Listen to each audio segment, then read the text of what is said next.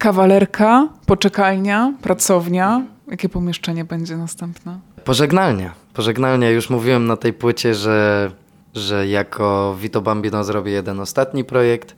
Mam nadzieję, że dopiero za 2-3 lata, bo jednak trochę byśmy chcieli pograć tą pracownię i tak dalej, ale też cieszy mnie fakt, że już sobie daję jakieś taki, takie drzwi, exit, bo to wszystko bywa bardzo złudne, ten show biznes i wszystkie te piękne rzeczy, a dobrze jest czasem wiedzieć, że pamiętać o tym, że coś ma początek i koniec i że to wcale nie jest tak, że ja będę czekał, aż rynek mi podyktuje, że mam teraz zejść, bo już nikt mnie nie słucha, to ja wolę sobie powiedzieć i rynkowi, nie, słuchajcie, ja pójdę, kiedy ja mam ochotę i już wam mogę powiedzieć, że będę zawijał, jeszcze jedną część zrobię. E, czy ktoś tego będzie słuchał, czy nie, to już nie ode mnie zależy.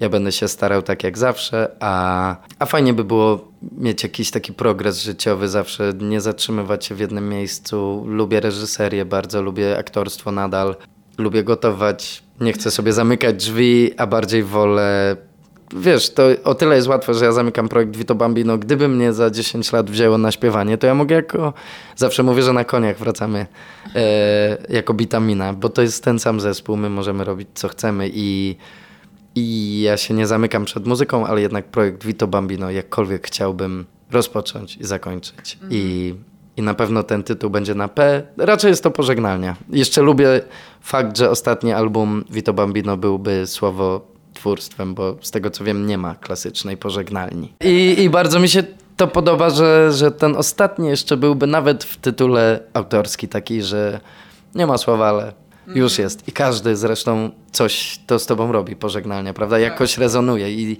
znowu myślę, że na wiele sposobów można to interpretować, więc pożegnalnia będzie. No dobrze, ostatnia rzecz to jest y, dobry przepis na pizzę. O wow!